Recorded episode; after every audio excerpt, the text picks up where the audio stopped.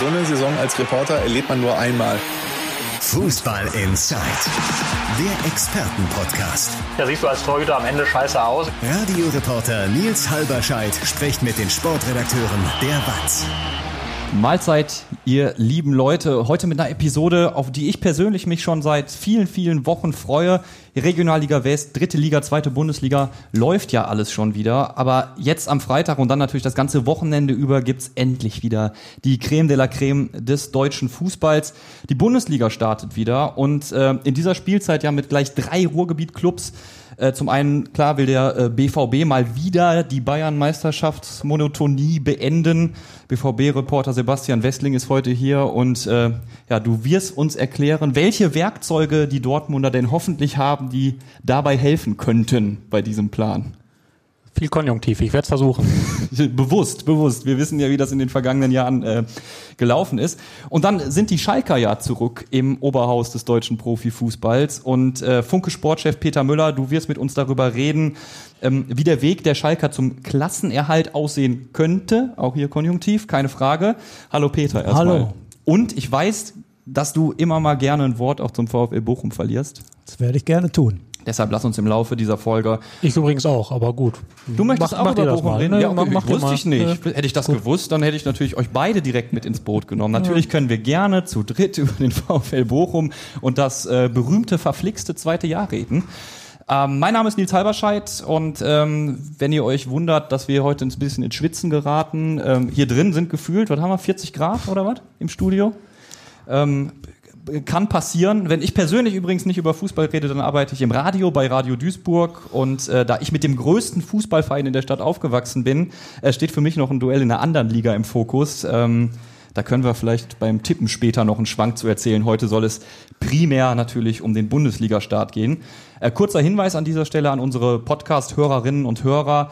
Äh, auch in dieser Folge gibt's wieder einen Vodcast, also das ganze Fußball-Insight, die ganze Fußball-Insight-Erfahrung mit Video.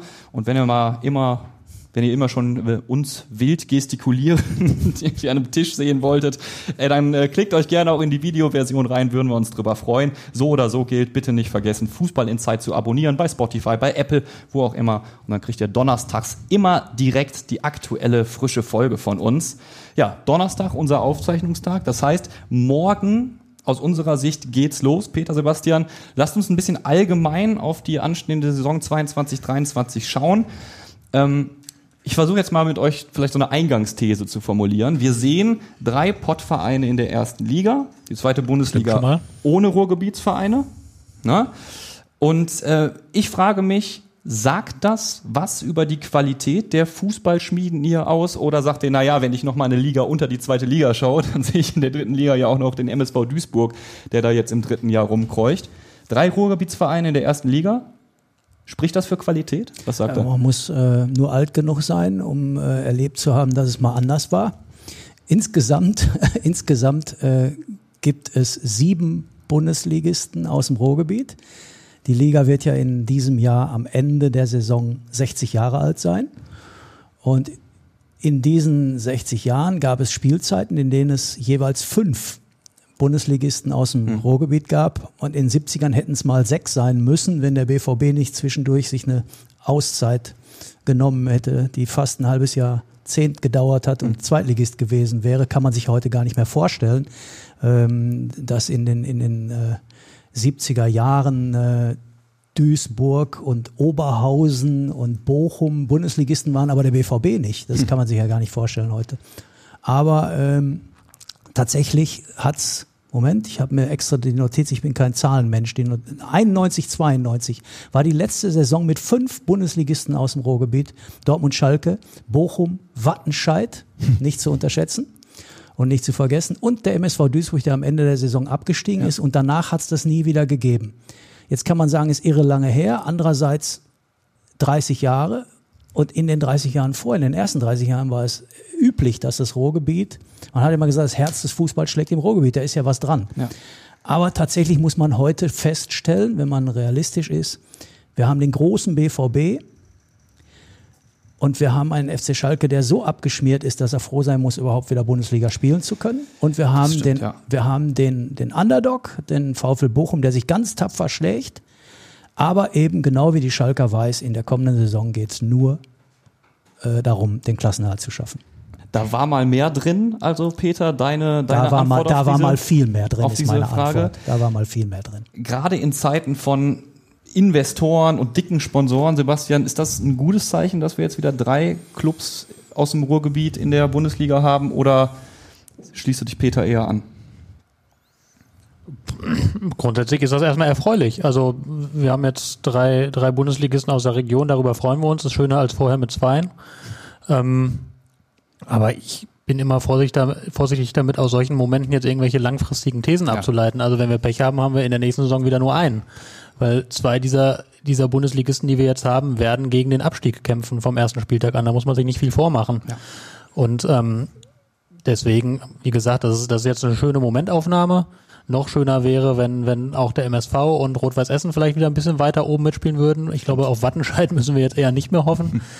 ähm, ja, aber genießen wir es jetzt so, wie es ist und hoffen wir, dass in der nächsten Saison auch noch äh, mehr als einer dann dabei ist. Zumindest zwei. Also Darauf ich freue mich, ich freue mich ganz ehrlich erstmal schon mal auf die Derbys. Wir haben sechs definitiv. Derbys in dieser Saison und also wir brauchen ja nur mal ein paar Monate zurückschauen. Äh. Im April erst hat der VfL Bochum gezeigt, dass man 4 zu 3 in Dortmund gewinnen kann. Der BVB sollte sich Spiel. also in diesem Kreis äh, der drei Revierbundesligisten zumindest mal in den Derbys nicht zu sicher fühlen. Am Ende wird er der Verein sein, der mit weitem Abstand vor den beiden anderen äh, am Saisonende aufschlagen wird. Aber in den Derbys, da geht's zur Sache und da werden sich Bochum und Schalke äh, auch von Dortmund äh, nicht vorführen lassen wollen. Ist das, jetzt kommt die erste Phrase, wir müssen hier demnächst mal, weil wir ja einen Podcast machen, das Phrasenschwein aufstellen. Ist das so ein bisschen dann wie im Pokal bei den Derbys? Eigene Gesetze und so? Ja, ist, ist natürlich eine Phrase, aber klar, Derbys sind, Derbys ist ein Spiel, das weiß dann jeder. Ja.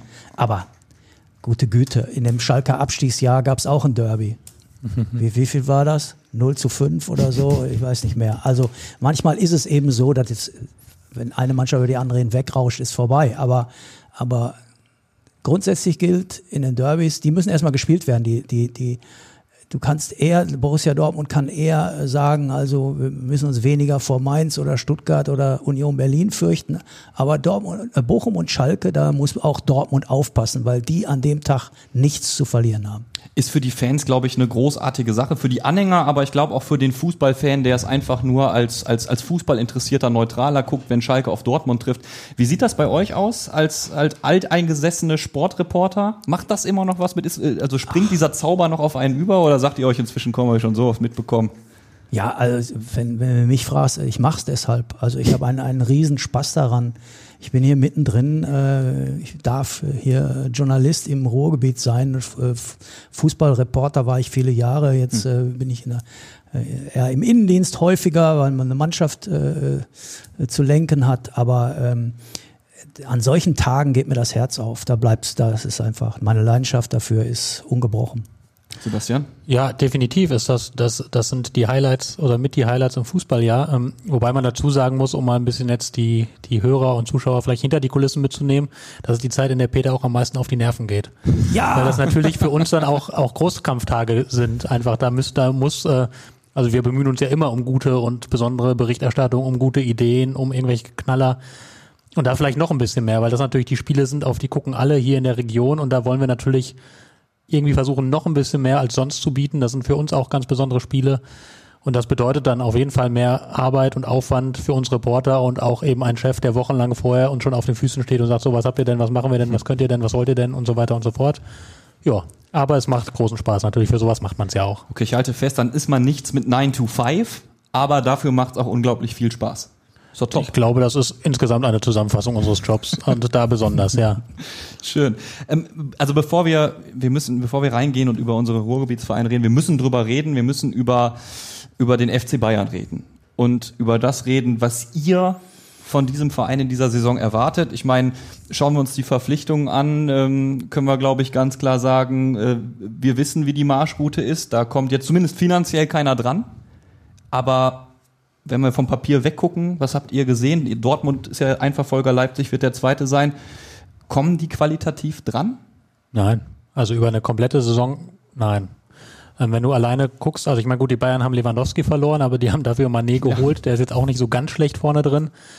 Und ich finde, vor allem es zeigt sich auch jetzt mal wieder einfach, wie viele gleichwertige Spieler haben, die die da durchwechseln können. Nimm einfach mal die Offensive, da haben die irgendwie sechs oder sieben Spieler auf internationalem Niveau, fast auf Weltklasse-Niveau, je nachdem, wen man da nimmt. Aber die können eben Gnabry, Manet, Sané laufen lassen, die können Müller da reinstellen, die haben noch einen Coman, also die, die, die können ja gar nicht alle gleichzeitig in einem Spiel spielen. Das heißt, die können in diesen englischen Wochen, die dann kommen werden, können die rotieren ohne jeden Qualitätsverlust. Und das ist echt auf, auf eine lange Strecke einfach entscheidend.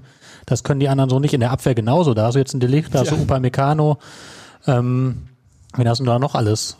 Hilf mir aus, mir fallen die Namen gerade nicht ein. Auf jeden Fall so viele gute Spieler, Hernandez, Pavard und so weiter. Also so viele gute, ähm, die du einfach nahezu gleichwertig ersetzen kannst im Mittelfeld. Goretzka, Kimmich, Gravenberg. Also das hat keine andere Mannschaft so in der Form. In einem Spiel spielt das nicht so eine große Rolle. Das haben wir auch gesehen. Borussia Dortmund war sehr, sehr nah dran in den direkten ja. Duellen. Ähm, aber auf 34 Spieltage gesehen spielt das eine gewaltige Rolle und deswegen, wenn nicht irgendwelche verrückten Dinge passieren, dann führt der Weg natürlich wieder nur über den FC Bayern. Man hat jetzt schon gegen Leipzig gesehen, wie gut diese neue Offensive funktionieren kann, auch ohne Lewandowski. Ja. Was habe ich gesagt? Ja, genau, gegen Leipzig im Supercup. Ja. Ähm, die Defensive war noch ein bisschen anfällig. Wenn sie das halbwegs in den Griff kriegen, da hat der Licht ja auch noch nicht gespielt. Ja dann, also dann sehe ich keinen anderen Meister als den FC Bayern. Also da kann ich leider wenig Optimismus verbreiten, dass es jetzt sehr viel spannender wird. Ja, das Dafür fehlt mir auch die Fantasie komplett. Ja. Also es ist, sich einen anderen Meister als die Bayern vorzustellen. Und das ist ehrlich gesagt das, was die Liga am meisten äh, am meisten quält. Das ist also eine furchtbare Zementierung der Verhältnisse, die auch auf längere Sicht gar nicht irgendwie geändert werden könnte. Ähm, in Deutschland ist es ja hat man sich ja darauf geeinigt, dass 50 plus 1 nicht fallen soll. Mhm. Ist ja auch eigentlich eine, eine, wunderbare Sache, dass wir nicht ein äh, Land sind, in dem die Bundesligisten dubiosen Fonds oder Investoren gehören, die eigentlich mit dem Fußball wenig am Sinn haben, im Sinn haben. Aber der Preis dafür ist hoch. Das heißt, Konkurrenz für die Bayern ist nicht in Sicht. Und selbst, wir wollen ja mal ehrlich sein, selbst die Plätze dahinter, die zwei und drei, scheinen ja vergeben zu sein. Ich glaube, bei Borussia Dortmund und RB Leipzig müssen wir uns nur noch über die Reihenfolge unterhalten. Und dann kämpft der Rest der Liga, nicht alle, aber äh, alle, die mit Ansprüchen äh, starten, kämpfen um diesen einen vierten Platz, um den einen Platz an den, an den internationalen äh, Futternäpfen. Äh, äh, Und das ist also, ehrlich gesagt, das ist das Bittere. Also das ist eigentlich, schaut man mit Hochspannung auf den Abstiegskampf. Da kann man gar nicht sagen, wer es so wird. Jedenfalls nicht sicher. Aber da oben ist es furchtbar. Hm. Das ist äh, eine kuriose Entwicklung, wie ich finde. Ich weiß nicht, wie das euch als Zuschauer geht. Ähm, ich konsumiere die Bundesliga inzwischen auch so, dass die Spannung im Prinzip äh, dort, wie du schon angesprochen hast, Peter, um diesen vierten Platz stattfindet. Und da kann man dann mal mitfiebern, da wird es dann nochmal spannend. Wobei, in der vergangenen Saison haben die Bayern ja auch mal Punkte liegen lassen. Nur dann war es so, hatte ich das Gefühl, dass Dortmund und, ähm, und Leipzig da nicht so richtig äh, rankamen. Ist es nicht seit vielen Jahren so? Es ist seit, das, äh ja. ja, aber viele Punkte lassen sie ja auch nicht liegen. Also gut, die waren ja hinten raus, haben sie, als alles entschieden war, da haben sie dann recht viele Spiele abgegeben, das war ungewöhnlich. Wenn es bis zum Ende spannend gewesen wäre, dann hätten die wieder auch eine Saison gemacht mit weit über 80 Punkten. Ja, die hatten wie auch, oft, in, die hatten auch in, in, in, in, ihren Pokalspielen haben die nicht äh, optimal performt. Ja. Die Bayern da hatten sie, sie haben halt den Gladbach äh, klar verloren ja. und sie sind halt gegen Villarreal ausgeschieden, ja. wo man denkt, naja, das hätten sie schon noch schaffen müssen, auch nach dem eigenen Anspruch. Aber in der Liga lassen die sich ja kaum was vorwerfen. Na klar, sie haben mal in Bochum verloren, hochspektakulär, VfL ganz große Nummer. Ja. Aber die Wahrheit ist, es, es juckt die Bayern gar nicht. Dann verliert man mal in Bochum, ist dann im Moment ärgerlich, sorgt einmal gut, kurz vor einem Münchner Hauskrach, dann reißen die sich zusammen und werden am Schluss wieder Meister. Es ist einfach für die gesamte Liga nur deprimierend. Zieht sich, zieht sich durch die letzten Jahre, muss man so sagen. Aber lasst uns trotzdem ähm, darauf schauen, was ein Verfolger anzubieten hat, was Borussia Dortmund äh, anzubieten hat. Wir konnten ja durch, den, äh, durch das Match im Pokal gegen, gegen München, 1860 München in diesem Fall, schon einen kleinen Eindruck davon gewinnen, was Dortmund in die neue Spiel Spielzeit schickt. Erstmal zum Spiel, Sebastian, wir haben nichts anbrennen lassen. Ja, genau. Also souveräner Auftritt gegen einen Drittligisten. Ähm, und gegen einen Drittligisten ist dann allerdings natürlich auch die, die entscheidende Einschränkung vielleicht. Also als Maßstab taugt das jetzt nur hm. begrenzt. Weil ich auch finde, dass 1860 München sich an dem Tag einfach auch sehr naiv präsentiert hat. Und ich habe auch schon Drittligisten deutlich besser verteidigen sehen. Ähm, von daher darf man, also das war ein souveräner Auftritt, andere haben es ja nicht geschafft. Bayer Leverkusen ist sogar gegen einen Viertligisten ausgeschieden. Ja, von daher ähm, alle Achtung, ähm, gut gemacht. Drittligist. Bitte? Gegen Elversberg ist Leverkusen. Ah, Entschuldigung, genau, gegen einen Drittligisten, aber es macht die Sache jetzt nicht viel Ja. besser. ähm, ja, und deswegen, äh, da, da muss man, also kann man sich drüber freuen, aber macht man jetzt einen Haken hinter und das sagt jetzt 0,0 aus über die Bundesliga-Saison. Du hast ein paar erfreuliche Trends gesehen. Daniel Mahlen zum Beispiel hat mir sehr, Sehr sehr, gut gefallen. Ganz starken Auftritt gemacht, war sehr beweglich, sehr dribbelstark. Vor allem so diese, diese Beschleunigung direkt aus dem Stand. Ja. Finde ich echt, echt beeindruckend. Hat sich torgefährlich präsentiert, hat ein sehr gutes Tor geschossen, die anderen beiden vorbereitet oder eingeleitet. Guter Auftritt, das macht Mut, dass er vielleicht im zweiten Jahr dann ein bisschen mehr zündet. Ähm, Karim Adeyemi ist auf jeden Fall eine interessante Neuverpflichtung, sehr, sehr schnell. Also gerade dieses Tempo auf den Außenbahnen, das hat dem BVB ja komplett gefehlt in der vergangenen Ja. Saison. Und da haben sie auf jeden Fall sich entscheidend weiterentwickelt. Ja, und da muss man mal sehen, wie, sehr, wie viel das dann in der Liga wert ist, wenn es jetzt, wenn jetzt eine Mannschaft kommt, die aber mal mindestens genauso viel Tempo mitbringt. Ja, Marlon Adeyemi kann man auf jeden Fall äh, lobend herausstellen. Dann hast Definitiv. du allerdings gesehen, dass da so ein 17-jähriger Mokoko definitiv nicht die Lösung sein wird, die in der Bundesliga äh, alles, alles, alles wegrasiert. Und ähm, BVB Sportdirektor Sebastian Kehl will jetzt ja bald einen neuen Spieler vorstellen, hat der Kollege Marian Laske unter anderem in der Watz geschrieben. Nee, du hast zusammen mit Marian, glaube ich, einen Artikel dazu rausgehauen. So ist es. Und ähm, eure Headline lautet BVB macht Tempo. Die Frage ist natürlich jetzt wer und wann. Also das erklärte Ziel der Verantwortlichen ist es, dass es noch diese, das wird jetzt knapp, oder nächste Woche so ist. Das hat jetzt, äh, nachdem wir das geschrieben haben, gestern auch Hans-Joachim Watzke nochmal gesagt bei der Sportschau in einem Interview, in den nächsten acht bis zehn Tagen soll da was passieren. Äh, deckt sich erfreulicherweise dann mit dem, was wir berichtet haben. Ähm, aber wer kann ich leider wirklich noch nicht sagen. Ich weiß auch nicht, ob die Dortmunder das sagen können. Also da tappen alle Journalisten rund um den BVB ehrlich noch so ein bisschen im Das Dunkeln. ist ja auch bitter, dass, sie, dass dieser Fall Sebastian Herr äh, Haller hat ja nicht nur eine persönliche Tragik, Natürlich. die steht natürlich über allem. Nur damit das klar ist, also es gibt nichts Wichtigeres, als dass der Junge vollständig gesund wird und diese Krankheit übersteht. Aber ähm, Natürlich muss man ehrlich sein, es handelt sich um einen Profiverein mit hohen Ansprüchen. Für den ist das auch ein schwerer sportlicher Schlag. Äh, da reden wir noch gar nicht über die Finanzen. äh, Es wurde ja auch viel Geld für ihn ausgegeben. War das Aber- aber- 31 Millionen? 31 ja, Millionen. aber tatsächlich reißt das in eine, eine gewaltige Lücke in die Planungen, die ja darauf ausgerichtet waren, einen Mittelstürmer zu haben, der einen Ball festmachen kann und der den Ball beim, bei der Annahme, dem der Ball bei der Annahme nicht gleich zwei Meter verspringt. Ja. Also äh, der, der Aller hat nachgewiesene Fähigkeiten, die Borussia Dortmund gut getan hätten. Und das so kurzfristig äh, solche Planungen über den Haufen geworfen werden, das musst du erstmal verkraften. Und das ehrlich gesagt, dann ist es auch schwer zu sagen, wie, wie stopfe ich diese Lücke, wie, wie, wie, wie kann ich das einigermaßen hinbekommen, ohne in irgendeiner Weise in Schwierigkeiten zu geraten. Und ich, ganz egal, wie Dortmund das jetzt regelt, ähm, ich, ich, ich würde es nicht kritisieren wollen, was auch immer die jetzt tun, denn sie müssen es in einer gewissen Paniksituation tun. Ja. Fakt ist, du brauchst einen neuen Stürmer, du musst große Fußstapfen füllen. Und Genau, Alea hast wäre halt Geld. der Mann gewesen. Ne? Genau, und du hast das Geld schon ausgegeben. Ja. Also, das, also du hast äh, relativ wenig Mittel zur Verfügung. Nach unseren Informationen sind so ungefähr 10 Millionen Euro für Ablöse und Gehalt. Also so das Gesamtpaket für ein Jahr darf 10 Millionen Euro kosten. Wenn er ablösefrei ist, kann er ein bisschen mehr verdienen. Aber ja, der, der Markt ist ja dann auch leer. Also welcher, welcher Stürmer ist, also das, das Profil ist ja ungemein kompliziert. Du kannst keinen jungen Nachwuchsstürmer holen, der muss ja sofort funktionieren. Vom ersten Tag an. Und der, der darf nicht zu teuer sein. Und der muss dann allerdings auch bereit sein, sich auf so eine jetzt vielleicht Einjahreslösung einzulassen, weil der BVB betont auch klar, für uns, unser Stürmer Nummer eins bleibt Sebastian Aller. Wenn der wieder fit ist, dann, dann setzen wir auf den, dann soll der wieder spielen. Wir alle wissen nicht genau, wann das ist. Ich finde, es verbietet sich auch zu spekulieren. Ich auch Aber man schwierig. kann davon ausgehen, dass es deutlich mehr als jetzt nur die Hinrunde ist. Ähm, ja, und da, da muss man irgendwie, irgendwie jetzt diese äh, Quadratur des Kreises schaffen, dass man so einen Stürmer ranzieht. Das ist nicht einfach. Und jede Lösung, die du findest, da, also da wird jetzt keiner ein Ju- Jubelstürmer aus, sofort ausbrechen, glaube ich, sondern bei allem, was jetzt gehandelt wird, dann hast du auch sofort Leute auf Twitter, die sagen, den auf keinen Fall. Die BVB-Fans, die schreien immer nach Cristiano Ronaldo, aber wie man so hört, will der ja ein kleines bisschen Geld verdienen. Also, ja. Ähm, der ist auch noch unter Vertrag bei Manchester United. Also die wollen auch ein kleines bisschen Geld verdienen. Und ehrlicherweise bei jedem Club, also bei seinen beiden letzten Clubs, die hat er eher schlechter als besser gemacht. Also den würde ich mir jetzt nicht unbedingt ins Stadion stellen wollen und vor allem nicht in die Kabine stellen Und nach wollen. Duisburg kann er gerne kommen, übrigens, an, möchte ich an der Stelle Duisburg kurz könnte er vermutlich weiterhelfen. Ähm, BVB könnte er sportlich auch weiterhelfen, nur ich glaube, in der Kabine wäre es schwierig, um es mal vorsichtig Ja. zu formulieren. Okay, verstehe, Also, in die, also in, mit diesen Schwierigkeiten schlägst du dich rum und von daher, ja, also wer es dann wird, sind wir mal gespannt. Es gibt so ein paar Namen, die man öfter hört. Anthony Modest zum Beispiel, als einen, der die Liga kennt. Ähm, der Könnte ich mir als gute Lösung vorstellen, wenn das, wenn so etwas zustande käme oder kommen könnte. Das Genau. ist so ein, das wäre so ein, so ein Mann, wo ich sagen würde, der könnte helfen.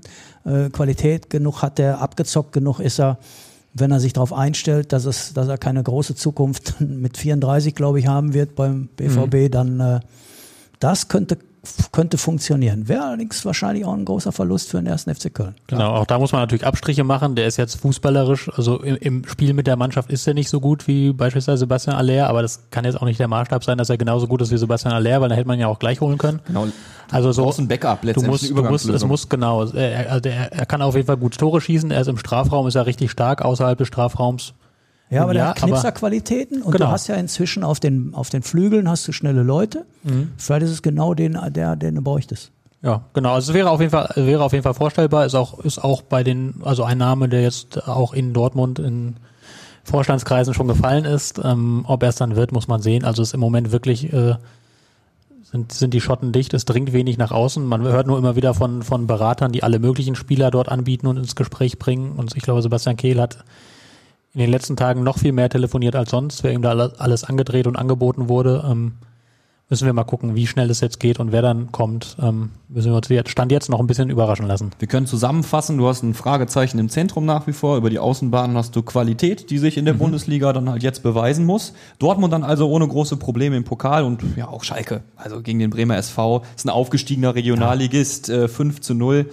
Ein Makel habe ich gesehen im Spiel, Polter hat einen Elfer verschossen. Nee, nicht nur ein Elfer, waren auch schon, die, Konnte war auch schon mehrmals die, das Tor eine, die treffen. eine oder andere Chance mehr. Kann man aber auch positiv sehen, so wie es Trainer Frank Kramer gemacht hat, der sagt, solche Chancen musst du dir erstmal erarbeiten und wenn du und irgendwann triffst du dann auch wieder, wenn du weiterhin an dich glaubst. Er hat gesagt, erst tue ich, ich glaube ich glaub an den Jungen. Ähm, ja, der hatte jetzt mal so als unter dem mit dem mit wenn man mit dem Titel Torjäger antritt, war das nicht gerade sein bester Tag. Ja. Aber äh, meine Güte, kennt jeder mal und äh, würde ich jetzt nicht so hoch hängen. Also Polter ist jemand, der, der den Schalkern schon noch was geben kann. Du hast äh, jetzt gegen einen, einen ähm, Regionalligisten gespielt, der BVB gegen den Drittligisten. Da hat Sebastian schon gesagt, das ist jetzt natürlich nicht der Maßstab für den Liga-Alltag. Wenn die Schalker die Wahl gehabt hätten, meinst du, sie hätten auch lieber gegen einen höherklassigen Gegner ihr erstes Pflichtspiel absolvieren Nee, wollen? glaube ich nicht, Nee? weil du kannst es auch verlieren. Ja, Ja, cool. erinnern wir uns, So, letzte, also- war es nicht letzte Saison oder vorletzte Saison, wo sie 18, genau gegen 1860 dann nämlich 1860, rausflogen? genau. Also besser, besser du gehst mit einem positiven er Erlebnis in diese Saison. Ganz klar. ja. Gilt auch, gilt auch für den VfL Bochum ähnlich. Ja. Also ja. Hast deinen ersten Sieg, hast vielleicht dieses kleine Fünkchen Ja. Selbstbewusstsein schon. Nein, bloß nicht, bloß nicht mit einer Pokalniederlage in die Saison gehen. Denn, denn schau mal, einen kleinen Ausflug nach draußen, schau mal, was in Her bei Hertha Berlin jetzt schon wieder los ist. Oh ja. Ja, also sie, sie retten sich soeben. Es ist Riesentheater im Verein, hinter den Kulissen, mit den Fans und dann starten die mit, einem, mit einer Pokalniederlage Ja. bei einem unterklassigen Club. Und das ist also, Ist die Scheiße direkt wieder am Dampfen. boah, aber so richtig. Ja. ja. Ja. Du hast sieben neue Spieler jetzt in der Startaufstellung gesehen. Ähm, das ist ein krasser Umbruch, der ja auch nötig Ja. ist, wenn du hoch willst. Funktioniert der denn schon? Ja, ich weiß es nicht. Ehrlich gesagt, das ist eigentlich die größte Frage, die ich mir stelle. Äh, wenn man auf den VfL Bochum guckt, was war dessen Stärke im vergangenen Jahr? Dessen Stärke war, dass die Aufstiegsmannschaft im Wesentlichen zusammengeblieben ist, die komplette Euphorie mitgenommen hat, total scharf darauf war, endlich Bundesliga zu spielen, mit den Fans im Rücken, mit einer Vereinsführung, die total strukturiert war, die nicht, nicht irgendwie durchgeknallt ist. Alles tippitoppi und die nimmt den Schwung mit.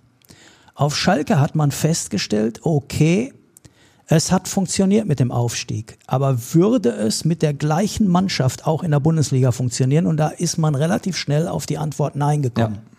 Also hast du an entscheidenden Stellen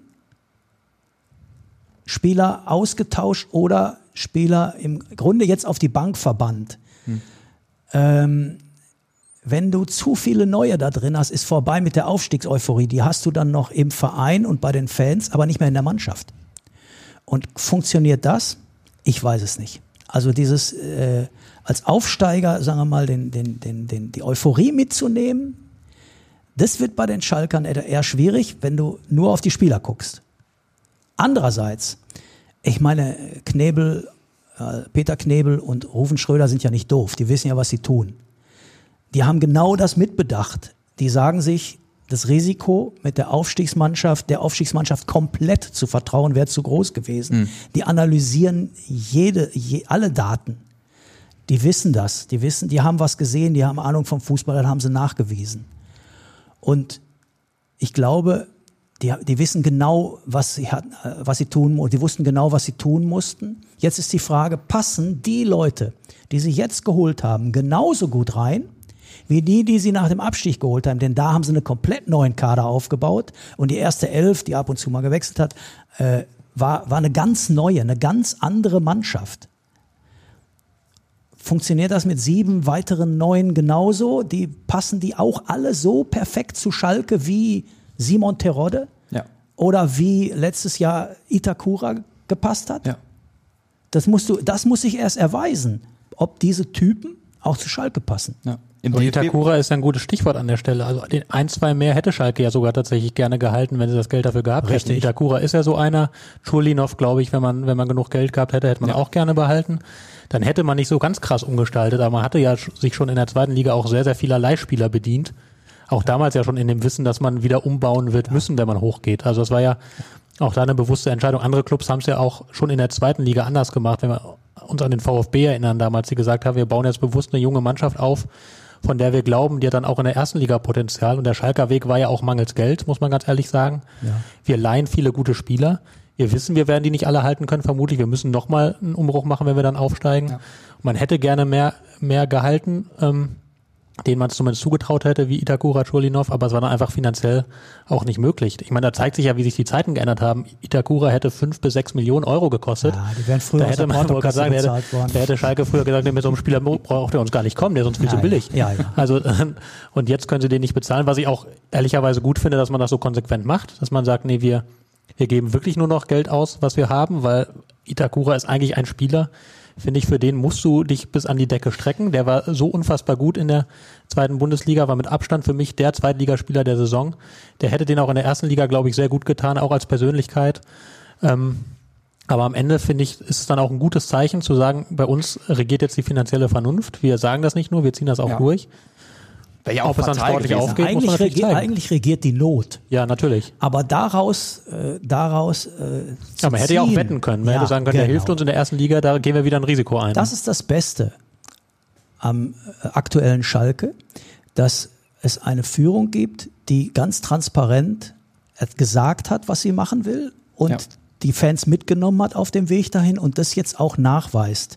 Tatsächlich wäre es, wäre es wieder zocken gewesen, wenn man, bevor man andere Spieler nicht losgeworden ist, Itakura auf Teufel komm raus gehalten hätte. Dann wäre es wieder Geld ausgeben gewesen, was noch gar nicht eingenommen wurde. Und dann wäre äh, diese Clubführung wortbrüchig geworden. Und so ist sie glaubwürdig. Das macht echt viel aus. Das wäre fatal gewesen, hättest du jetzt dieses neu formulierte So Selbstverständnis das. einfach wieder von Bord geworfen. Ne? Also Ja. dann hätte ich mir da als Anhänger auch gedacht, ja komm.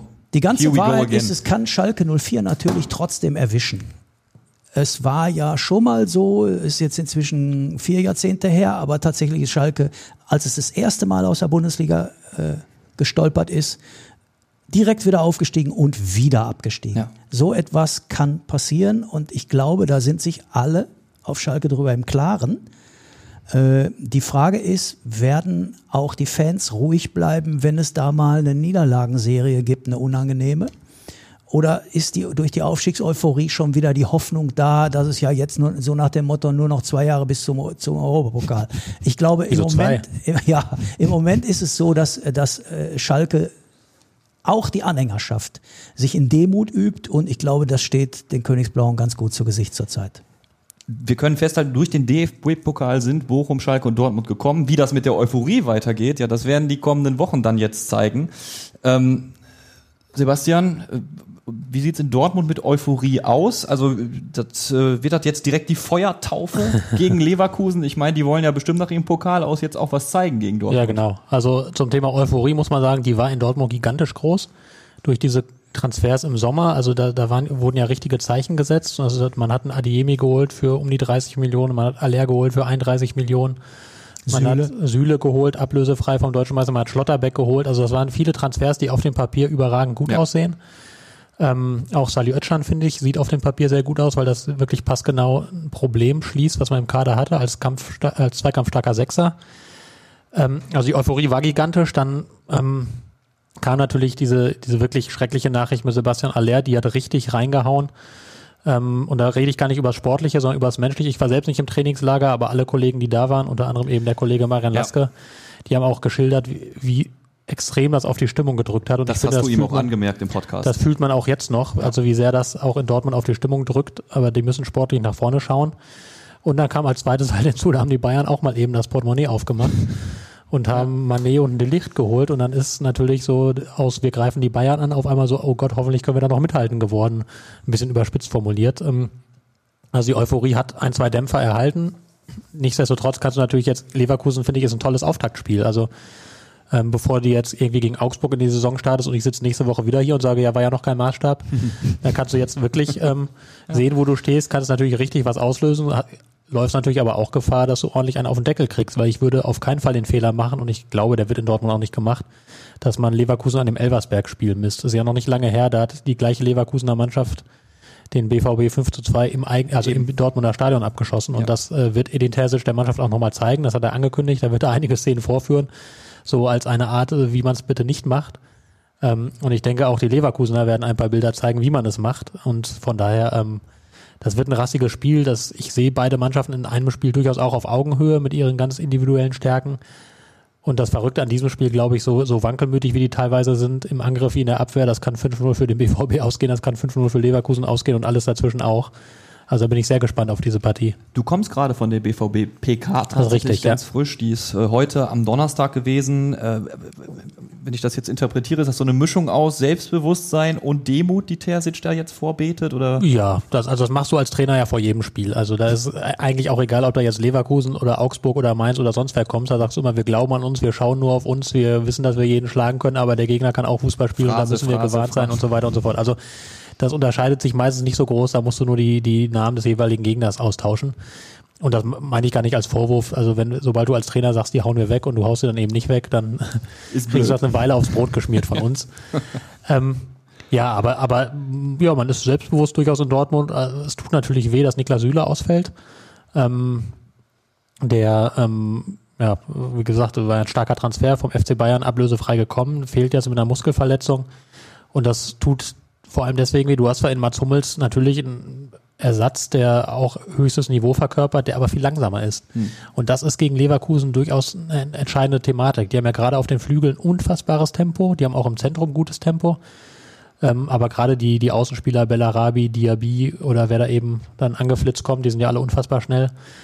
Und wenn du dann Süle auf dem Feld hast, dann kannst du durchaus ganz anders verteidigen. Dann kannst du ein bisschen aggressiver, ein bisschen höher stehen. Du kannst die Abwehrkette fünf Meter weiter vorschieben, kannst dir in dem Mittelfeld viel mehr Druck machen, kannst die Pässe auf die Außen schon verhindern. Und wenn doch mal einer durchkommt, dann kannst du immer noch im Laufduell mithalten.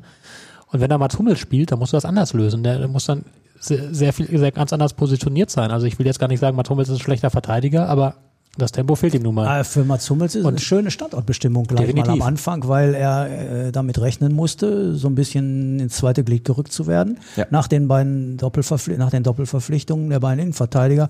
Und so gesehen, äh, ja, ehrgeizig genug wird der Mats sein. Also da zweifle ich nicht dran. Und der wird es allen zeigen wollen. Also auch eine schöne Momentaufnahme, da mal drauf zu gucken. Fit ist er auch, hat der Kollege Marian Laske berichtet. Also Fitter denn je, muss man glaube ich fast fitter sagen. denn, er hat, genau, ich glaube, er Ähm, hat sogar fitter denn je tatsächlich im Podcast Ja, der gesagt. ist ehrgeizig, der hat keine Lust, sich abhängen zu lassen. Ja. Der will allen zeigen, ich bin noch da. Und das kann dem BVB ja nur gut tun. Du hast ja äh, äh, Konkurrenz auf den, auf den einzelnen Positionen wird ja, ist ja optimal. Und ganz ehrlich, das möchte ich mal grundsätzlich loswerden. Ich finde, dass der Sebastian Kehl in seiner neuen Funktion einen riesen Job gemacht hat. Äh, der, der hat das große Erbe des Michael Zorg zu tragen. Und es muss allerdings festgestellt werden, ganz ehrlich, dass in den letzten Jahren und speziell auch in der letzten Saison schon so ein gewisser Schlendrian nicht aus der Mannschaft rauszukriegen war. Schlendrian ist eine schöne ja, so eine, so eine gewisse Grundhaltung, die allen in Dortmund intern und extern, also auch den Fans, sauer aufstößt, die immer wieder zu besichtigen ist. Und da wurde genau an den richtigen Stellschrauben gedreht. Genau an den richtigen Stellschrauben. Ich glaube, dass, dass du, du hast ja das Problem, also vor ein paar Jahren haben wir ja schon mal in Dortmund ein Dreierpaket in einer Saison an gestandenen. Bundesligaspielern geholt, äh, gehabt. Da hast, wurden geholt äh, Julian Brandt, Torgan Hazard und Nico Schulz. Was ist davon geblieben? Die Frage ist ja, woran liegt das, dass die nicht den nächsten Schritt gemacht haben? Ist das Bequemlichkeit? Oh, ich habe es geschafft, ich spiele jetzt für Dortmund. Oder ist es, dass die den Druck nicht aushalten, der da eindeutig ein anderer ist, als wenn du vorher in Hoffenheim gespielt hast? Und daraus die Erkenntnis zu ziehen, du brauchst Spieler, die das von Anfang an hinkriegen, die damit kein Problem haben, die hier bestehen können. Und ich glaube, die Auswahl, Schlotterbeck, Sühle, äh, Özcan, plus den entwicklungsfähigen Adjemi, das ist keine schlechte. Also das ist schon eine gute Auswahl. Ich glaube, Sebastian Kehl, muss ich mal sagen, und Se Sebastian Aller muss man ja erwähnen, die haben den gekriegt. Auch das eigentlich bei dieser ganzen Tragik ein toller Transfer von Sebastian Kehl. Wie es mit dem BVB weitergeht, den zweiten Step nach dem ersten Pflichtspiel, den sehen wir. Da gibt es direkt ein Duell von Mannschaften, die ja wahrscheinlich eher im oberen Tabellendrittel über die Saison zu verorten sind. Schalke hat da eine andere Ausgangslage. Da geht es um den Klassenerhalt und jetzt erstmal nach Köln. Ja, alles möglich. Ähm, und zwar, weil man auch Köln gar nicht einschätzen kann. Du hast da diesen, diesen Power-Trainer, der in der Lage ist, eine Mannschaft total zu pushen. Aber du hast auch, also es ist der erste FC Köln. In Köln neigt man auch mal gerne zur Selbstüberschätzung. So, jetzt sind wir wieder im Europapokal und jetzt kommt ja nur ein Aufsteiger. Alles denkbar, alles denkbar. Äh, ich würde nicht wetten wollen. Tippen würde ich, aber wetten wollen würde ich nicht. Ja. Vor allem der FC hat ja auch finanziell große Probleme. Die leiden richtig unter der Corona-Pandemie, die müssen Geld sparen, immer noch. Die haben auch schon einige Spieler abgegeben und ähm, nicht wirklich ersetzen können. Also auch da muss man wirklich sehen, wie sich das sportlich entwickelt, ob die nochmal so überperformen können, wie sie es getan haben. Und Köln hat ja auch schon den ersten Dämpfer erhalten. Ja, Da- stimmt. Haben wir ja auch wieder diese Situation, von der du sagtest, die sei unbedingt zu vermeiden. Die ist unbedingt zu vermeiden, das stimmt, ja. Jetzt ist bei, gibt's bei Schalke aber noch ein paar offene Fragen, auch personell. Was ist mit Latza, was ist mit Terodde? Das sind so Dinge, die werden ja häufig morgen, ist die Pressekonferenz äh, geklärt werden. Kann man da jetzt schon aus der Distanz was abschätzen? Nee, kann ich nicht, äh, aber äh, ich kann äh, sagen, dass ich der Meinung bin, dass man Latza eher verkraften, Auswahl von Latza eher verkraften könnte als einen von Terodde. Ja, man hat jetzt den Polter, dafür ist er ja auch gekommen. Es ist ja damit auszugehen, dass ein über 30-jähriger äh, Top-Torjäger Terodde nicht 34 Bundesligaspiele a 90 Minuten spielen wird. Äh, aber so gleich am Anfang wäre schon toll, wenn der auf dem Platz stünde. Das ist ein Führungsspieler, das ist ein, ein anerkannter äh, Persönlichkeit, der, der bringt was mit. Der, der, der auch, wenn man, also mir, mich begeistert auch die Körpersprache von Simon Terodde, der steht, ja, der, der steht gerade und der, der, der, der, der, der macht das Kreuz breit. Also der hat auch keine Angst vor dem neuen Schritt Bundesliga. Und das vermittelt so einer dann natürlich auch dem Rest der Mannschaft. Und wenn der fehlt, ehrlich gesagt, wäre schon nicht so gut. Ich kann mir vorstellen, der will so sich was beweisen. Ich glaube, ist nie zweistellig ja, geworden. Ne? Ja, ist ja auch klar. der Der hat ja immer in Mannschaften gespielt, die eben aufgestiegen sind und mit denen er als Zweitligatorjäger dafür gesorgt hat, dass sie aufgestiegen sind. Und d- d- das, dann kommst du in die neue Liga und hast ein neues Spielsystem. Vorher schön nach vorne, immer schön äh, Simon Terodde bedienen und dann spielst du in der Bundesliga bis in Abwehrschlachten und kriegst in einem Spiel drei Chancen und dann muss zwei davon Terodde machen und sonst ist schon vorbei. Und äh, ehrlich gesagt, sowas ist, so ist es dem ja oft ergangen. Meine Theorie ist, hätte Simon Terodde mal drei Jahre bei einem Verein wie Borussia Dortmund gespielt, würden wir über dessen Quote jetzt nicht reden. Ja. Ich glaube, zusammenfassend lässt sich sagen, die Belieferung ist einfach aus der Natur der, äh, wegen der Natur der Dinge, wenn Ja. du halt als Aufsteiger dahin gehst, Ja. einfach schlechter. Ja, eindeutig. Und das wird das, das wird jetzt das Schwierige sein. und äh, die Verhältnisse sind eben in der Bundesliga für Simon Terodde sch schlechter, wenn er wieder mit einem Aufsteiger da reinkommt. Und ähm, ich würde das auch dann nicht an ihm festmachen und sagen, ja, äh, ist ja schnell gesagt, ne? ist einer für die zweite Liga, aber Bundesliga kann er nicht. Wie gesagt, also ich würde, wenn ich sehe, also ich stelle mir den jetzt mal vor, die Bayern würden den Terodde mal reinwerfen für eine Viertelstunde am Schluss. Ja, meint ihr, der würde da nicht auch das 3-0, 4-0 und 5-0 machen gegen Mannschaften, in denen, wo die Bayern überlegen sind? Ja, ich Natürlich würde er. Der ist ein Stürmer, der den Riecher hat. Ganz So, einfach. ganz der klar, steht, wo er stehen muss und macht klar. die Dinger rein, wenn ja, er Und er wird. hat eine hochprofessionelle äh, Arbeitseinstellung. Ja. Der ist also, der lässt sich nicht hängen, der ist einer. Er, Simon Terodde ist einer. Wir haben in der letzten Woche schon über den, ähm, über den Kader, über diesen Riesenkader der Schalker geredet. Äh, Simon Terodde natürlich eine Möglichkeit auf dem Platz, aber jetzt ist ja bei Schalke transfertechnisch noch lang nicht Ende. Auch da Ja. ist, soll jetzt noch ein Stürmer vorbeikommen. Ja, du brauchst halt noch einen zweiten Marius Bültern. Pieringer ist abgegeben worden. Du brauchst auch noch mal den, du brauchst auf der rechten Seite, nachdem Schulinov auch abgegeben wurde, äh, brauchst du da noch mal äh, Tempo und Technik wie auf der linken. Die ist ja mit Moore und Ojan ziemlich gut besetzt. Könnte die Sahneseite sein von Schalke, aber du darfst ja als, gerade als Aufsteiger, darfst du ja nicht berechenbar sein. Dann hast du ja schon verloren. Du hast ja eh schon ein paar Mittel weniger, aber wenn du berechenbar bist, dann ist ja ganz, ist ja ganz vorbei. Also insofern, auf der rechten Seite muss ich echt noch was tun. Das war auch die Problemseite im vergangenen Jahr. Bin gespannt. Bis jetzt hat Ruven Schröder sowas immer hingekriegt. Es ist ja auch noch ein paar Wochen Zeit. Also wir haben gerade schon Sebastian drüber geredet, Leverkusen, Dortmund, das ist direkt so ein Duell auf Augenhöhe, ein Gradmesser. Äh, wenn du einen Strich drunter machen müsstest, Peter, ähm, Schalke, Köln, Ja. kann dieses Spiel auch schon zeigen, wohin die Reise Ja, gehen wird? kann, aber da wäre ich noch ein bisschen vorsichtig. Ähm, tatsächlich würde ich mir über Schalke erst nach ein paar Wochen ein Urteil erlauben wollen. Du kannst, wenn du Pech hast, kriegst du da in Köln gleich einen auf die Mütze und dann gleich zu schreien, oh, Schalke ist der erste Absteiger, würde ich ganz falsch finden. Und wenn du aber da mal überraschend gewinnst, fände ich es genauso falsch zu sagen, ja, guck, Schalke hat die Qualität für einen Klassenerhalt. Das wird, also wir reden dann im November nochmal. Okay. Ja. Wir, wir sehen uns dann genau hier und äh, reden sehr gerne Ja. nochmal darüber. Ähm, jetzt habe ich es ja eingangs angekündigt. Ich muss mal kurz gucken, ich schaue auf die Uhr. Wir ha- haben jetzt eine Folge, die läuft bis jetzt 42 Minuten. Ich habe der Technik versprochen, wir machen 30 bis 40 Minuten. Ich habe euch aber auch versprochen, dass wir ganz kurz noch über Bochum reden.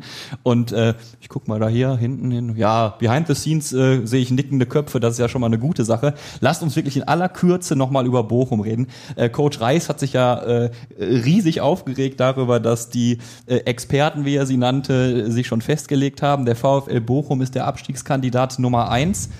Ähm, ich gebe das jetzt einfach an euch weiter. Ja, dann hoffe ich, ihr hört jetzt weg. Also, ähm, das, also wenn Ist du, wenn so? du, ja, Aus ich finde, also Bochum hat ja sehr, was hat, Peter hat es ja schon gesagt, von der Euphorie, von der mannschaftlichen Geschlossenheit gelebt. Ich glaube, die wird man dort auch wieder hinkriegen. Aber man hat echt Qualität verloren jetzt im Sommer. Also gerade wenn wir die Innenverteidigung angucken, Leitsch und Bella Kotschap, also das tut richtig weh. Also die waren, die waren gut, die waren vor allem auch schnell. Ja. Ähm, ich habe gerade über, darüber gesprochen, wenn es dir so ein schneller Innenverteidiger gibt, dann kannst du ganz anders verteidigen, nach vorne verteidigen. Das, dieses taktische Mittel haben sie verloren. Ähm, den, den fehlen einige gute Spieler. Also ich will jetzt gar nicht alle Abgänge aufzählen, aber es waren einfach einige und die kannst du als VfL Bochum auch nicht gleichwertig ersetzen. Und vor daher werden die es echt schwer haben und ich, also ich sehe nicht, dass der VfL Bochum nochmal so eine sorgenfreie Saison spielt wie letztes Jahr. Also da wird auch nicht jeder 80 Meter Fernschuss mehr ins Tor fallen. Ähm, ja, und dann, dann, also wird es auf jeden Fall sehr eng für den VfL Bochum. Peter, was Ich, sagst du, ist ich, weigere vorbei? mich, ich weigere mich, den VfL als Abstiegskandidaten Nummer eins zu nennen. Okay. Äh, mir hat der VfL letzte Saison und in den letzten zwei Spielzeiten sehr viel Freude bereitet und möglicherweise ziehen die Bochumer genau aus dieser Einschätzung, dass ganz Deutschland sie äh, als Absteiger Nummer eins einschätzt, ähm, ihre Kraft und ihren Trotz. Und das ist die Möglichkeit. Bochum ist so ein kleines gallisches Dorf und äh, der Bundesliga und äh, da kann ich nur sagen, ich ziehe den Hut vor dem VfL, was da geleistet wird, mit den Möglichkeiten, mit den finanziellen Möglichkeiten und wieder immer wieder über die Karte Zusammenhalt äh, Siege eingefahren werden oder Erfolge, ich nenne es mal Erfolge eingefahren werden. Und deshalb, ich, ich, ich schließe mich dem nicht an. Für, für mich ist der VfL kein Abstiegskandidat Nummer eins. Er wird gegen den Abstieg spielen, vom ersten Spieltag an, ganz klarer Fall, bin ich bei Sebastian. Aber äh, Ja, du musst äh, diese ganzen Truppen, die sich jetzt so im sicheren Mittelfeld wähnen, die müssen in Bochum erstmal gewinnen. Ja. Also du glaubst, Peter, an diese Underdog-Power-Mentalität. ich möchte an die glauben. Ja, Und ich okay. hoffe, der VfL enttäuscht mich nicht. Okay. Ihr merkt, wir haben Bock auf die Liga, wir haben Bock auf den, auf den Start der Bundesliga. Und äh, was natürlich noch fehlt, wenn wir über einen anstehenden Spieltag reden, liebe Freunde, wir tippen natürlich die Matches auch noch, die da anstehen. Da haben wir allerdings nicht nur die Bundesliga, sondern auch ein wahres Fußballfest für Romantiker in Liga 3, sage ich als äh, befangener Zebra-Fan, der ich ja nun mal bin. Und äh, natürlich tippen wir auch die Regionalliga West. Wir starten aber mit der Bundesliga und mit Bochum. Jetzt ähm, kannst du uns direkt zeigen, äh, ob dein Optimismus sich auch in Tipps wieder, äh, niederschlägt. Ja. Bochum gegen Mainz. Ja, 2-1. 1 zu 2. Ähm, ja, dann mache ich den Feiglingstipp. 1 zu 1. Also wir alle, alle Tendenzen abgebildet. Genau, alle Tendenzen abgebildet. Wir haben Dortmund gegen Leverkusen, Sebastian. Da würde ich dir den Vortritt lassen. Ähm, 3 zu 2 für den BVB. Ja, ist, äh, ehrlich gesagt, ich habe jetzt überlegt, was tippst du da? 3 zu 2 für den BVB. Ich tippe 2 zu 0. Oh, zu 0. ne? Ja, Auch okay. für den BVB. Ja, ich bin ja, so, ja genau. Ja, ich wollte Auch- nur mal auch für den nachfragen. BVB, ich bin ja so ein, so ein optimistischer, äh, der Kasten bleibt sauber Tipper. Das ist Wir- für Dortmund sehr Wird optimistisch. sich, wird sich zeigen, ob sich das recht, ob ich äh, da zu viel Vertrauen in die Defensive der Dortmunder setze. Ähm, ja, und dann äh, tritt Schalke in Köln an. 1-1. Auch da fürchte ich, der erste Spieltag wird nochmal so ein Hallo-Wach-Effekt für Schalke. Ähm, 2-0 für den FC. Ich habe auch ein, ein, ein, sch- ein schlechtes Gefühl, aber ich tippe trotzdem wieder unentschieden, 2 zu 2. Feige, ne? Aber so komme ich durch durch die Nummer einigermaßen, ohne, ohne äh, schlechtes Feedback. Und jetzt gucken wir in die dritte Liga und da frage ich euch, muss ich da mittippen, weil ich habe immer... Selbstverständlich. Weil äh, immer wenn Ja. ich tippe, geht das irgendwie blöd aus. Der MSV Duisburg trifft am Freitag auf Rot-Weiß Essen. Was ist das für eine geile Begegnung? Jeder fragt sich, warum findet die nicht in der Bundesliga statt? Wir sind in der dritten Liga. Wäre schon schön, wenn sie mal in der zweiten Liga stattfinden würde. Das stimmt, ja. Aber auch da wollen wir jetzt erstmal zufrieden sein. Rot-Weiß Essen hat nach langer Zeit den Anlauf äh, geschafft. Und ähm, na, nach dem ersten Spieltag, nach der empfindlichen Heimniederlage gegen einen Mitaufsteiger, Ja. Äh, muss Essen froh sein, wenn es in Duisburg zu einem Punkt reicht. Ich würde sogar mal so tippen. 1-1. Boah, das ist echt für mich so ein totales Wundertütenspiel. Ich glaube tatsächlich, dass das RWE das ziehen wird und glaube an ein 2-0 für Essen gegen Duisburg. Da musst du jetzt durch. So, ich tippe nicht, haben wir ja besprochen. Haben wir nicht. Ähm, nein, ich ähm, tippe ähm, so ein bisschen vielleicht mit der, mit der rosaroten äh, Fanbrille auf ein, und das ist schon Optimismus als Zebra-Fan im Moment, auf ein 1 zu 0 für Duisburg. Es wird hier signalisiert, wir brauchen Tempo, wie in der Bundesliga. Ach so, ja, dann haben wir noch ein, ein äh, Match in der Regionalliga West und da trifft äh, Rot-Weiß Oberhausen, äh, Oberhausen heißt der Verein, ne? Auf Strahlen. 3-1 für RWO. 2 zu 0 für RWO. Äh, 1 zu 0 für RWO. So, jetzt müssen wir, jetzt müssen wir hier durchmarschieren. Ähm, wir bedanken uns, liebe Zuhörer, Zuhörerinnen und inzwischen dürfen wir ja auch sagen Zuschauer und Zuschauerinnen. Ich bedanke mich bei dir, Peter, bei dir, Sebastian. Gern geschehen. Hat Und Spaß gemacht. ähm, Leute, bitte, wenn ihr Feedback habt, immer her damit. Das geht über äh, via E-Mail an hallo at fußball-insight.de oder via WhatsApp die Nummer 015231040572. Lasst uns gerne ein Abo da, dann verpasst ihr keine Folge mehr. Und äh, liebe Regie, beim nächsten Mal wird's wieder kürzer, sonst wird das hier irgendwann wie bei Wetten das. Die lassen uns nicht mehr rein. So. Eine haben wir noch. Vielen Dank, bis zum nächsten Mal. Haut rein. Ciao. Fußball Inside, der Expertenpodcast. Von den Lokalradios im Ruhrgebiet und der Watz. Jeden Donnerstag neu, überall, wo es Podcasts gibt.